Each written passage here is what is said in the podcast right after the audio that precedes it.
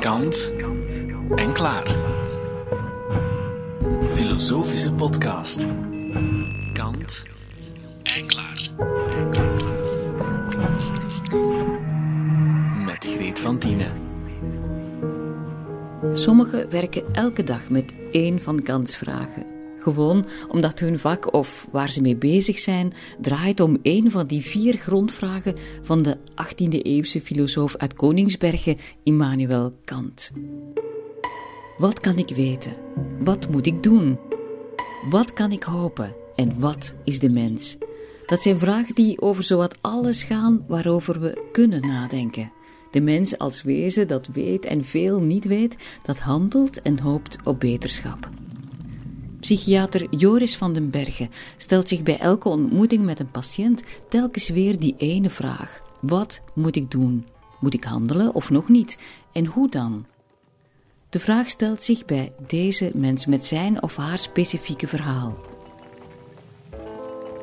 Om te beginnen moet je leren om, om niet altijd in actie te schieten. Je begint als psychiater met een opleiding geneeskunde. Je wordt eerst arts. En arts is eigenlijk een heel actiegerichte uh, job. Als arts ben je iemand die leert om diagnose te stellen, om behandelingen in te stellen, om, om in te grijpen, om mensen op te nemen, um, om, om eigenlijk een, een heel beleid, een medisch beleid te voeren. Dus eigenlijk een behoorlijk actiegerichte job. Als psychiater heb je dat nodig, maar niet alleen dat. Uh, als psychiater leer je toch ook, en zeker als je ook, ook een bijkomende psychotherapieopleiding volgt, dat er ook heel veel waarde kan zitten in het niet doen. Dat het soms heel zinvol en heel waardevol kan zijn om niet onmiddellijk in actie te schieten, om niet onmiddellijk de patiënt gerust te stellen of de patiënt uitleg te geven, maar ja, gewoon te luisteren zonder te oordelen, aanwezig te zijn, niet weg te lopen van de pijn van de patiënt, uh, niet weg te lopen van dingen die soms heel bevreemdend kunnen zijn, uh, om daarbij te blijven, om nabij te zijn, om contact te leggen de tegenstelling tussen doen en niet doen is misschien artificieel, want je doet veel op die manier. Hè. Je probeert heel actief te luisteren, je probeert over te brengen dat je de patiënt volgt, dat je je afstemt op wat hij denkt en voelt, hè, dat je dat probeert te begrijpen. Maar het is wel de boodschap van niet onmiddellijk in actie te schieten. En dat evenwicht tussen afstemmen op de patiënt en op een aandachtige actieve manier aanwezig zijn zonder in actie te schieten, maar anderzijds op sommige momenten toch ook kunnen en durven interveneren en wel in actie schieten. Dat is voortdurend, als ik, als ik de vraag stel wat moet ik doen, is dat vaak de primaire vraag. Moet ik iets doen of moet ik op dit moment niet in actie schieten. En soms is het heel waardevol, heel vaak, zelfs in psychiatrie is het heel waardevol en misschien wel het meest helpende, om niet onmiddellijk in actie te schieten, om niet onmiddellijk medicatie te starten, een diagnose te stellen, maar gewoon uh, u af te stemmen op de patiënt, uh, proberen in zijn verhaal te komen, proberen u open te stellen voor zijn of haar lijdensweg en de, de pijn die hij of zij voelt. -hmm. Herinnert u zich nog goed uw beginperiode en dat u soms moeite had om iets niet te doen? Ja, ik heb dat echt uh, aangevoeld als een, als een intens leerproces, waar je eigenlijk, ja? uh, enfin, om het heel sterk uit te drukken, dat is wat korter de bocht, maar eigenlijk word je in de opleiding tot arts wat gebrainwashed om in actie te komen. Word je eigenlijk echt ge, getraind om, om, ja, dat wordt bijna een tweede natuur van, van denken vanuit je medisch kader, patronen herkennen, diagnoses stellen en daar onmiddellijk ook een actie aan koppelen. Wat kunnen we dan doen? Wat zijn de mogelijkheden? Uiteraard altijd in overleg met de patiënt en, en afgestemd op, op wat de patiënt wil. Die beslist uiteindelijk. Maar dat actiegerichte zit er toch heel sterk in. En dat heb ik echt moeten, moeten afleren. Ik herinner mij uh, een, een van de psychiaters die mij heeft opgeleid, die, die mij echt zei van, goh, je wilt nu die patiënt met een zwaar verslavingsprobleem gaan, gaan opnemen en daar van alles mee gaan doen, maar eigenlijk is die man daar nog niet klaar voor. Eigenlijk moet hij nog een weg gaan, moet hij nog bij wijze van spreken met zijn hoofd tegen de muur botsen voor hij klaar is om die stap te zetten. Dus op dit moment kan je beter niet in actie schieten. Op dit moment kan je beter uh, laten voelen dat je er bent, contact leggen, contact opbouwen met die persoon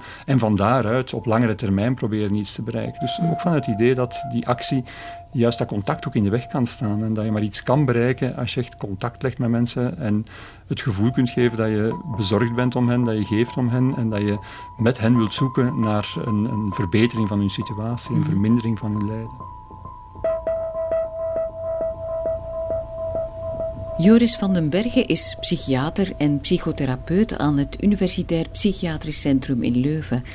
Hij geeft les, buigt zich over ethische kwesties als euthanasie bij ondraaglijk psychisch lijden en is liaison-psychiater. Dat betekent dat hij psychiatrie en een algemeen ziekenhuis verweven wil zien, zodat je niet meer in de psychiatrie gaat, maar gewoon als elke patiënt naar een kamer in de kliniek.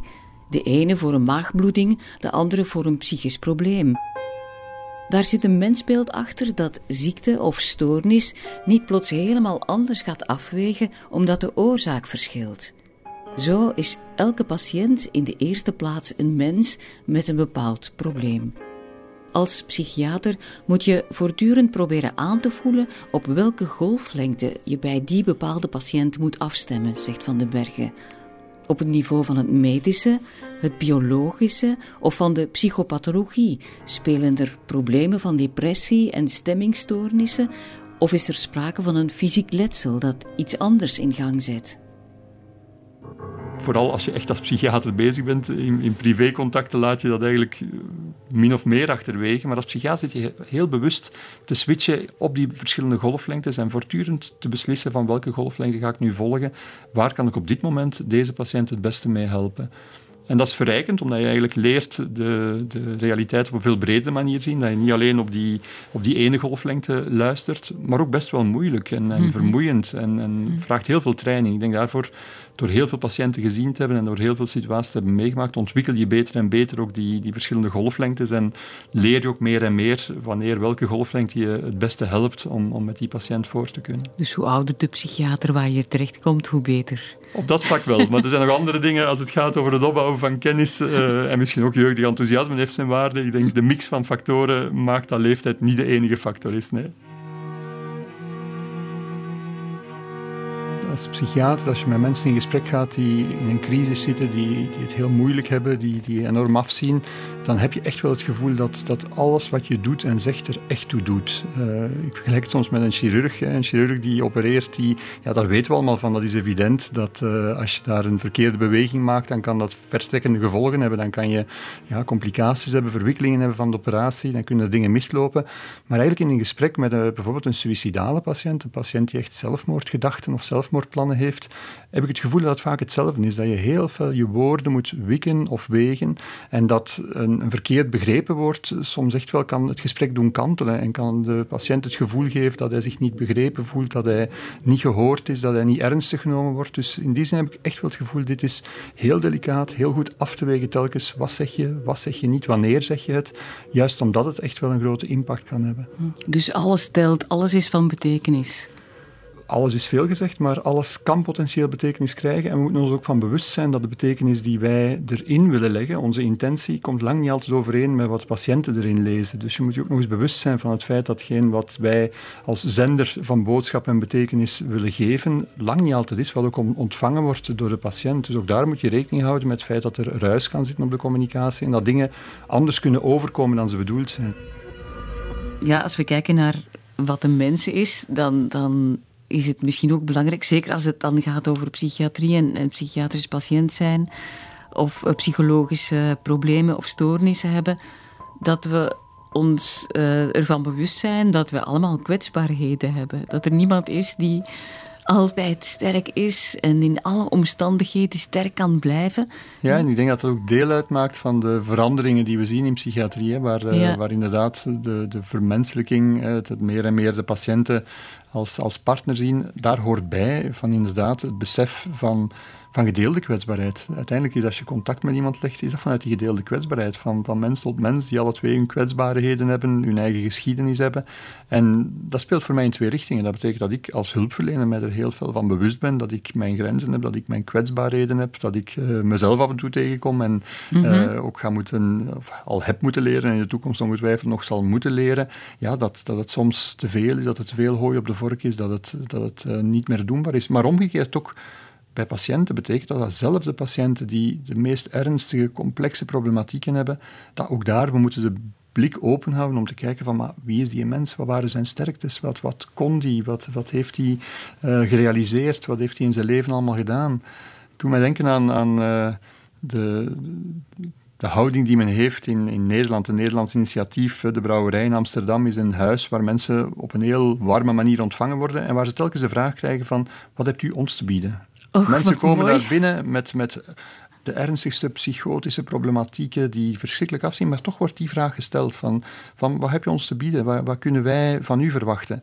En zo goed als systematisch komt daaruit dat mensen effectief dingen te bieden hebben. Dat de ene begint eh, de gitaar die hem al jaren niet meer heeft aangeraakt terug boven te halen en zegt van goed, ik wil hier wel wat, wat workshops geven voor gitaar. Iemand anders wil koken, iemand anders wil rondleidingen door de stad geven. Er zijn talenten aanwezig, zijn sterktes aanwezig bij een, een ieder. Ook al zijn die overschaduwd door, door hun psychiatrische problematiek, door, door hun grote kwetsbaarheid. En daartoe aansluiting bij zoeken is vaak een van de meest heilzame dingen die we kunnen doen. Mhm. Ja, dat je echt iemand ziet als mens en niet alleen als, als patiënt. Maar, maar ja, dat heeft heel veel kanten natuurlijk. Ja, hè. ja. Ehm, als u zegt eh, dat u zelf ook eh, zich bewust moet zijn van uw eigen kwetsbaarheid. Ik hoor dat u bevlogen bezig bent met uw vak. En, en dat is natuurlijk de andere kant van bevlogenheid, is dikwijls dat je over je eigen grenzen gaat. Ja, ik, ik, ik vind mijn vak ongelooflijk boeiend. Ik, ik vind het een voorrecht om, om te mogen ja, in vertrouwen genomen worden door mensen, door, door mensen die, die eigenlijk heel persoonlijke dingen met mij delen, die met mij willen ja, op weg gaan om, om, om een nieuw evenwicht te vinden en, en die daar vertrouwen in mij voor stellen. Dat eh, vind ik een hele, eh, ja, een hele geprivilegeerde positie, waar ik eh, mij bewust ben dat dat niet evident is om, om, om iemand dat vertrouwen te geven. Tegelijkertijd is het zwaar, is het inderdaad iets waar, dat je, waar dat je toch wel ja, de dingen voelt binnenkomen, waar, dat je, waar dat je mensen hun verhalen aan hoort, hun lijdensweg aan hoort, miserie tegenkomt, tegenslagen, kwetsbaarheden, die, ja, die heel hard kunnen binnenkomen eh, en die idealiter je niet mee naar huis neemt. Maar goed, dat is theorie. In de praktijk blijven sommige dingen wel plakken en, en blijf je daar wel mee in je hoofd zitten en, en weegt dat op je en, en ben je daar eigenlijk echt heel veel mee bezig. Moet je jezelf ook voorhouden van, van ja, dat het niet alleen meedragen is en mee verdragen van de miserie, maar dat je daar ook een actieve rol in kan spelen. Dat je soms, eh, soms door gewoon actief te luisteren, soms door ook medicatie te starten of door, door uh, goede zorg uh, te bieden of te regelen, dat je ook iets van verlichting kan bieden. Dat je ook kan, dat je meer doet dan alleen maar het meedragen en mee verdragen. Wat voor mij persoonlijk heel helpend is, is het, uh, het, het, combineren met andere dingen. En dat is tegelijk ook de valkuil. Ik, ik, vind, ik bewonder collega's die van s morgens tot s avonds enkel en alleen bezig zijn met, met patiëntenzorg. Dat is iets wat ik zelf niet zou kunnen, denk ik. Ik heb het nodig om wat afwisseling te hebben. Ik ben, ben heel blij dat ik in een academisch centrum werk, waar dat ik ook de kans heb om les te geven, waar ik ook bij onderzoek betrokken mag zijn, waar ik ook met, met meer maatschappelijke discussies rond geestelijke gezondheidszorg kan bezig zijn. En die mix, die afwisseling, ja, dat, dat geeft mij energie en, en helpt mij om, om, om elk van die dingen vol te houden. Ik denk dat geen van die dingen op zich voltijd zou willen doen, maar door de combinatie ervan merk ik dat het, ja, dat het doenbaar wordt, dat het, dat het uh, complementair is en dat het energie geeft en dat het helpt om het vol te houden. Maar ik zei, het is ook een valkuil, want tegelijkertijd heb je op een bepaald moment dan zoveel ballen in de lucht en met zoveel dingen bezig, dat je ook uh, de spreidstand soms niet kan volhouden en het gevoel hebt van, ja, ik, ik moet overal compromissen sluiten, ik zou willen meer tijd besteden aan elk van die deeltaken, maar dat lukt niet, want dan komt de ander in het gedrang. En zeker als je dan daarnaast ook nog wilt... wilt uh, Um, partner zijn en vader zijn en, en, en, zoon en broer en zus, dan ja, merk je dat je soms je vergalopeert en moet taken herschikken en moet uh, herdenken wat je nog wel doet, wat je niet meer doet. Uh, heel moeilijk om daar een evenwicht in te vinden. En telkens opnieuw vaststellen dat het niet loopt zoals gepland en dat je moet bijsturen. Constant bijsturen. Ja. Wankelen en dan weer rechtkomen. Ja, ja zo gaat het. Ja, ja want wat, wat moet ik doen? Vraag gaat ook over wat een goed leven is en hoe je dat kan voor elkaar krijgen. En dat is eigenlijk, denk ik, als ik u zo bezig hoor, eerder een proces dan een toestand, hè? een goed leven. Klopt, ja. Het is een proces van voortdurend in verandering zijn, voortdurend bijsturen uh, en misschien wel dromen van, van het evenwicht vinden, maar uiteindelijk meer op weg bent met het zoeken naar dat evenwicht dan uh, uiteindelijk op dat evenwicht zelf uitkomen. Mm -hmm. ja. Als we kijken naar wat een mens is, dan moeten we constateren dat we heel veel problemen hebben met onzekerheid, met, uh, met de altijd durende onzekerheid. Je kan van weinig dingen echt zeker zijn. En met controleverlies, uh, nu natuurlijk tijdens deze pandemie, sprong dat ineens naar voren. We konden er niet naast kijken. Heeft dat ook iets gedaan uh, in uw psychiatrische praktijk? De cijfers beginnen toch meer en meer te tonen dat er heel veel mensen zijn die sommigen gewoon psychische moeilijkheden hebben, psychische uh, symptomen rapporteren, zoals we dat dan zeggen, maar sommigen ook echt met een psychiatrische problematiek uh, te kamp krijgen, die ofwel erger wordt, ofwel die ontstaat door de, ja, de lang aanslepende stresstoestand. Want eigenlijk zitten we met heel de samenleving in een lang aanslepende stress- en crisistoestand, waarin we bang zijn om besmet te worden, bang zijn om misschien anderen te besmetten, waarin dat, ja, ons sociaal contact wordt sterk beperkt, waar alle maatregelen ook nog eens uh, gevolgen hebben. Um, dus ja, dat, dat voelen we in psychiatrie, dat voelen we meer en meer dat dat inderdaad een impact heeft. Maar het is opvallend over hoe, hoe mensen met onzekerheid omgaan en hoe dat we dat eigenlijk heel moeilijk, en ik heb het gevoel steeds moeilijker ook kunnen dragen en plaatsen. Hoe dat wij nood hebben om, om duidelijkheid te krijgen. Hoe dat we eigenlijk allemaal nood hebben aan, aan het is die idee die stijgt. We willen allemaal heel duidelijke, heldere beelden. Dat zijn onze houvasten, dat hebben we nodig. Dat helpt ons om dingen te vatten en te begrijpen. Um, ik denk ook dat de mens uh, zo evolutionair gezien zo ontwikkeld is. Hè, dat dat, we hebben eigenlijk allemaal uh, in ons denken processen die maken dat we snel tot beslissingen kunnen komen. Maar dat komt niet overeen met hoe de realiteit in elkaar zit. De realiteit rond ons is, is een complexe realiteit, is een realiteit die meerlagig is, die, die voor interpretatie vatbaar is, die, die weerbarstig is, die zich niet goed laat kennen. En waar wij dan met onze mechanismen van, van ons denken naar kijken en heel snel tot die duidelijkheid en zekerheid willen komen. En eigenlijk werkt het zo niet. Eigenlijk weten we dat we dan heel vaak ernaast zitten. We weten dat ons denken feilbaar is, dat ons, ons denken heel sterk vertekend wordt door ja, door, door bijvoorbeeld onze processen van waarnemen, onze processen van interpreteren. We zijn geneigd om wat dat we geloven, om daar bevestiging voor te vinden. En wat niet in onze kraan past, ja, dat, dat gaan we snel opzij schuiven. We zijn geneigd om dingen die heel levendig zijn of die we heel recent gezien hebben, veel meer gewicht te geven. En al de rest eigenlijk veel minder te, te zien en te integreren in ons denken over dingen. En op die manier kom je denk ik heel snel tot, tot pseudozekerheid. Hè? Dat je, als, als je de debatten nu volgt rond, rond de vaccins, rond de maatregelen, hoe snel mensen weten, hoe snel mensen weten van dat zegt nergens op en het is een schande en, en ze zijn niet te betrouwen. En ik, ik vind dat heel bevreemdend om vast te stellen, omdat als, als wetenschapper, um, maar ook als psychiater, ja, leer je eigenlijk continu dat je heel veel dingen gewoon niet goed kan weten. Dat, het, dat we ons eigen denken moeten wantrouwen.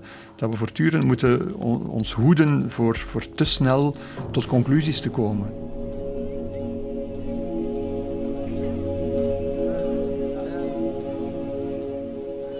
Voor mij is de mens een, relationeel wezen waar betekenis heel centraal staat. En, en de twee houden verband met elkaar. Hè. Mens is een relationeel wezen in de zin dat de mens ja, uiteindelijk heel afhankelijk geboren wordt. Je wordt maar van baby een, een, een autonoom individu uh, als je mensen hebt die voor je zorgen. Anders sterf je, anders overleef je het niet. Maar ook als volwassene blijf je afhankelijk van anderen voor, voor heel wat dingen.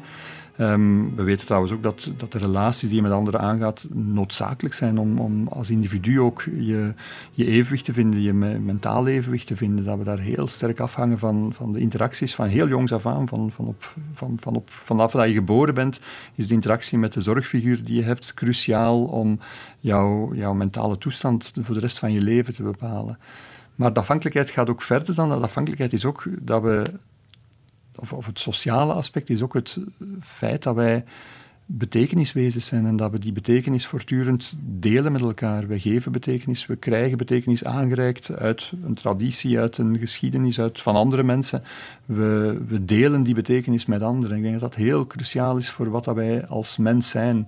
En dat heeft ook te maken met, met uh, met psychiatrische problemen. Psychiatrische problemen zijn niet zomaar ontregelingen in de hersenen. zijn vaak als mensen geraakt worden in die aspecten, in, in dat mhm. relationele, in die betekenissen, in die gedeelde betekenissen, ja, dan komen mensen mentaal in de problemen. Dus het is eigenlijk altijd eh, twee kanten van de munt. Hè. Het heeft te maken met die hersenen, uiteraard. Er is geen uh, mentale beleving, er is geen psychische realiteit zonder hersenen die in een lichaam zitten. Maar uh, ik denk niet dat we dat toe kunnen herleiden. Ik denk niet dat we kunnen de mens herleiden tot de, de biologie die onderliggend is. Er is een, een psychische realiteit die eigenlijk onze dagdagelijkse realiteit is. Ik leef in mijn psychische realiteit. Ik leef met wat ik denk, met wat ik voel, met de betekenissen die ik geef, die ik ervaar. En dat is mijn realiteit. En ik vind niet dat we die mogen, mogen helemaal reduceren tot, of ik denk dat we die onrecht doen als we die helemaal reduceren tot de veranderingen en de processen die in de hersenen plaatsvinden. Het zou een beetje zijn als, als kijken naar water en verwachten dat je het kookpunt van water kan aflezen uit, uit de samenstelling. Dat je kan gaan kijken van water bestaat uit, uit een water, twee waterstofatomen, een zuurstofatoom. En als we dat maar goed genoeg begrijpen, als we maar uh, die, die atomen en de samenhang tussen die atomen begrijpen, dan gaan we kunnen aflezen uh, dat water kookt op 100 graden en bevriest op 0 graden. Ik denk het niet. Ik denk, denk door die structuur te begrijpen, gaat ons helpen om te begrijpen waarom water zich soms vreemd gedraagt en dat er waterstofbruggen zijn die maken dat de dingen soms anders lopen dan verwacht. Maar om, om echt de, en dan ga ik terug naar de hersenen, om echt de psychische realiteit te begrijpen, ja, dan moeten we die psychische realiteit bestuderen. Geïnformeerd door wat we weten over die hersenen, maar niet de verwachting dat door naar scanners te kijken en naar zenuwcellen te kijken, dat we alle antwoorden gaan vinden op wat er zich afspeelt in die psychische realiteit. We hebben de twee nodig. We hebben de, de neurowetenschappen nodig en daarnaast hebben we de psychologie nodig, hebben we het, het luisteren naar mensen, het, het luisteren naar iemands beleving nodig om echt te kunnen begrijpen. Hmm. Ja, want die psychische realiteit die komt uit het lichaam, uit de verbondenheid met anderen, uit het brein, maar het overstijgt het. Absoluut, ja. ja. Die, hmm. die psychische realiteit zit heel sterk in die verbondenheid met anderen, in het uh, in interactie treden met anderen en is inderdaad niet zomaar te herleiden tot dat brein, overstijgt effectief dat brein. Als we naar deze tijd kijken, dan lijkt het of dat complexe of dat broeierige van het leven, het vele dat we nog niet weten, waar we geen echt inzicht in hebben, dat dat nu aan de oppervlak ligt. Terwijl het anders eerder onder de grond van de zekerheid en het dagelijkse en de routine begraven ligt. Misschien dat dat veel mensen ook wel heel veel spanning geeft en, en woede misschien wel. Ja, ja, inderdaad. Want eh, eigen aan een crisis, zoals de COVID-crisis, is juist dat je geen zekerheden hebt. Niemand kende dit virus een jaar en enkele maanden geleden. Uh, dit, dit is van nul beginnen kennis opbouwen, met uiteraard wel gelijkenissen. En het is een coronavirus en we weten van andere coronavirus dingen. Maar je zit in een context waar je eigenlijk moet blind varen en waar dat je gaandeweg moet je zicht verwerven en moet instrumenten ontwikkelen. Uh, dus dat betekent dat je voortdurend in onzekerheid beslissingen moet nemen. En, en ook daar, onze politici, we kunnen er veel kritiek op hebben, maar dat is wel de realiteit waar ze voor stonden. Ze moesten met heel veel onzekerheid, met heel veel gebrek aan kennis, toch beslissingen nemen die heel verstrekkende gevolgen hadden, die ingrepen op ons dagelijks leven, maar die ook ja, de kans hadden om, om de verdere evolutie van de epidemie te beïnvloeden. Um, dus ja, klopt wel. Ik denk dat deze crisis ons effectief confronteert met net datgene waar we het zo moeilijk mee hebben. Een, een onduidelijkheid, een onzekerheid, een vaagheid, zoals je zegt, een, een broeierigheid van ja, een, een, een werkelijkheid die die gelaagd is, die voor interpretatie vatbaar is, die, die heel veel donkere kanten heeft, die nog niet bekend zijn. Dat is denk ik de realiteit die we vaak proberen weg te stoppen achter, achter heel duidelijke inzichten en scherpe standpunten en zekerheden. Maar ik denk wel dat dat de werkelijkheid is die, die ertoe doet. Uh, en ik merk dat ook als psychiater. Als je, als je naar mensen luistert, dan hetgeen wat op het eerste zicht onbegrijpelijk is, kan begrijpelijk worden als je de moeite neemt om, om de geschiedenis daarvan te horen, om te zien hoe iemand tot iets gekomen is, wat iemand heeft meegemaakt, uh, hoe iemand zelf is opgegroeid, dan ja, kunnen dingen die op het eerste zicht onbegrijpelijk lijken, op een of andere manier wel begrijpelijk worden. En dan doet mij dat telkens opnieuw weer beseffen van goh, het snelle oordeel van je leest iets in de krant en je weet onmiddellijk van het is een schande. Ja, dat staat heel ver van de complexiteit van wat er echt gebeurd is, de, de, de gelaagdheid, de, de vele standpunten, de vele visies erop. Gewoon al als ik als psychiater een patiënt hoor en een volgend gesprek nodig ik zijn of haar partner mee uit om, om eens te horen met die partner of met de kinderen hoe, hoe dat zij het zien, hoe dat zij de problemen van hun partner ervaren. Ja, vaak zie je vanuit dat standpunt een heel ander beeld ontstaan van, van de problematiek waar die persoon mee te kampen heeft. Mhm. En zo dat besef van, van, van de verschillende standpunten, de verschillende visies, de, de gelaagdheid, de, de verschillende betekenislagen ook, eh, de complexiteit eh, van de, van de realiteit, is iets waar je, en als wetenschapper, maar ook als, als psychiater, toch heel veel van doordrongen geraakt. Eh, en dat maakt je bescheiden, dat maakt je bescheiden in de zin dat je weet van je kan eigenlijk maar iets zeggen als je als je echt uh, iets, iets ten gronde hebt, hebt uh, proberen te begrijpen, contact gelegd. Hè. Ik vind toen mij aan twee, twee uitdrukkingen denken. Hè. De, Uh, complicity is the only understanding is een, een, een zin van Nadine Gordimer, een, een Zuid-Afrikaanse schrijfster en Nobelprijswinnaar, die, die eigenlijk bedoelt, uh, complicity heeft een dubbele betekenis, is medeplichtigheid, uh, is de enige manier om te begrijpen. Maar complicity is etymologisch ook verwant met, met complexiteit. En, en zij drukt daar iets uit van de enige manier om iets te begrijpen is toch weer heel dichtbij komen, er zelf bijna mee instappen. In iemand zijn bubbel gaan zitten. Ja, voilà, in iemand zijn bubbel komen, in iemand zijn hoofd mee durven kruipen. Hoe, hoe, hoezeer dat het ook afschrikt, hoe bevreemdend dat het ook is wat die persoon allemaal denkt en voelt, hoe beangstigend ook, toch durven daar dichtbij komen, daar een stuk inkomen vanuit het besef dat je het nooit een volle kan vatten. Hè. Je kan nooit, nooit helemaal vatten wat iemand dag in dag uit moet meemaken, maar er zo dicht mogelijk bij komen. Hè. En, en, dat beeld van medeplichtigheid drukt wel uit van, van ja, je moet er eigenlijk een stuk deelgenoot van worden om iets van begrip te kunnen claimen of verwachten. En dan betekent dat al die andere situaties waar dat je waar dat je eigenlijk dan niet gedaan hebt, ja, dat je toch heel terughoudend moet zijn om daar, om daar een oordeel over te vellen of een duidelijk gedachte over te krijgen. De andere hmm. uitdrukking waar ik aan dacht is van you can't judge a man before you've walked 10 miles in his moccasins. Hè. Je kunt iemand niet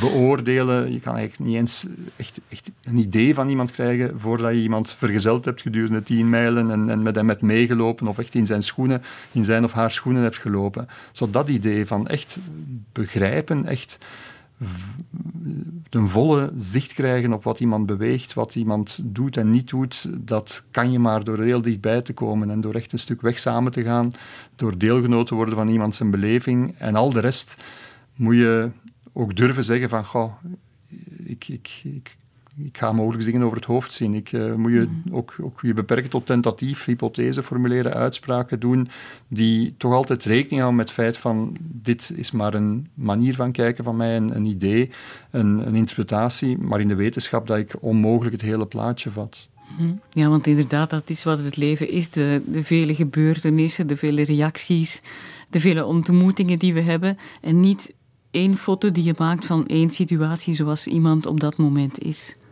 Mhm. Inderdaad. ja. ja. het is die, mhm. die, die mengelmoes en, en ja, dan nog weten dat dat gekleurd wordt door ieders interpretatie en, mhm. en, dat de gedeelde realiteit die we dan hebben nog altijd verschillend gaat zijn voor elk van ons. Hè, dat we daar eigenlijk altijd nog door kijken vanuit onze bril, bepaald door onze eigen geschiedenis.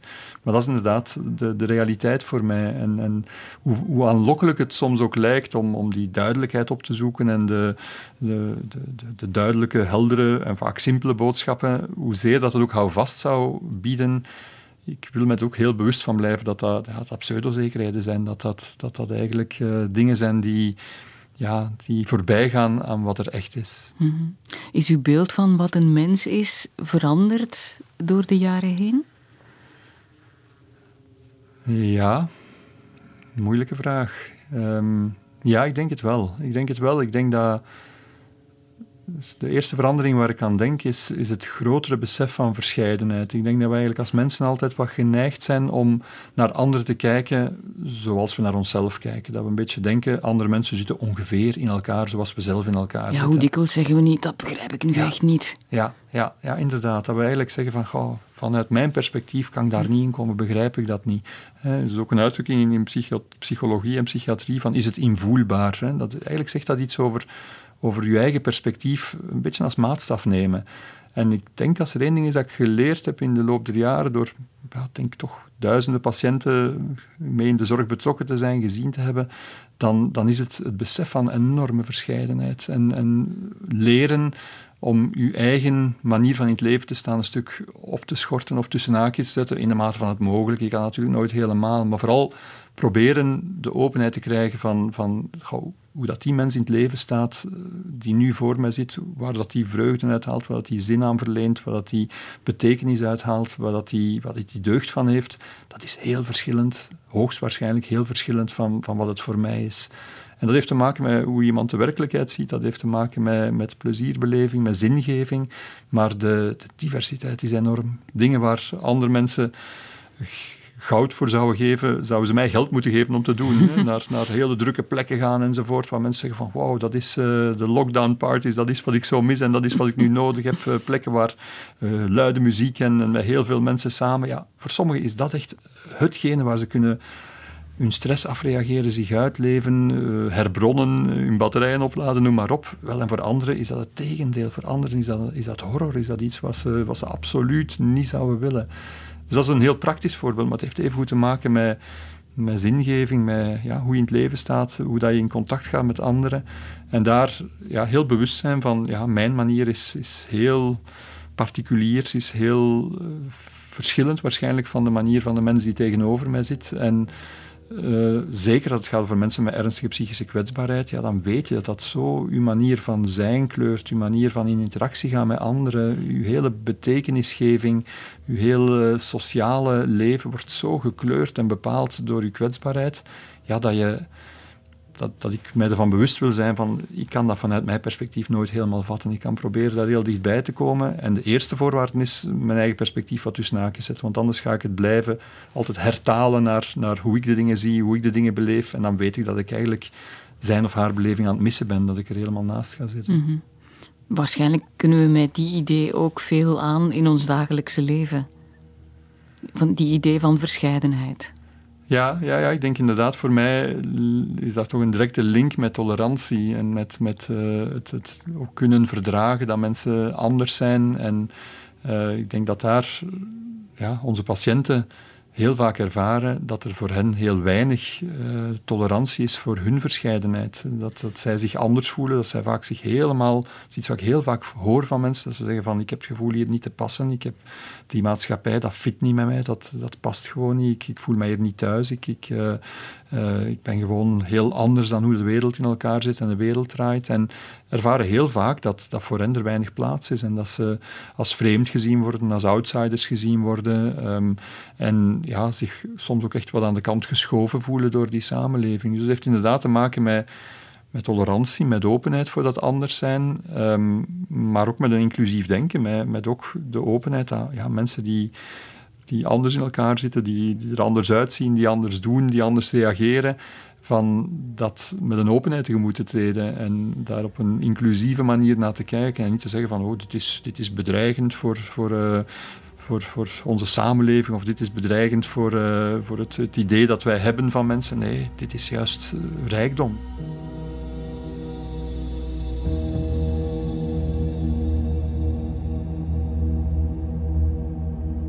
Joris van den Bergen roept ons op om naar de anderen te kijken met open vizier en niet te snel te oordelen over wat we nog niet kennen.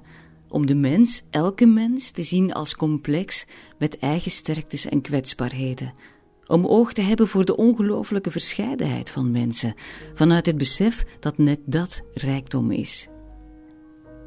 Volgende keer denkt wiskundige en expert artificiële intelligentie andooms na over wat de mens is. Zal er ooit een artificieel brein zijn dat net zoals wij creatief kan denken? En moeten we daar wel naar verlangen? Waarom zouden we een digitaal vriendje nodig hebben? Benieuwd waar we zullen uitkomen. Heel graag tot dan. U luisterde naar Kant en Klaar. Een productie van Clara. Kant en Klaar. U kunt alle afleveringen herbeluisteren via clara.be of via een abonnement op de podcast. Reageren kan via kant.clara.be.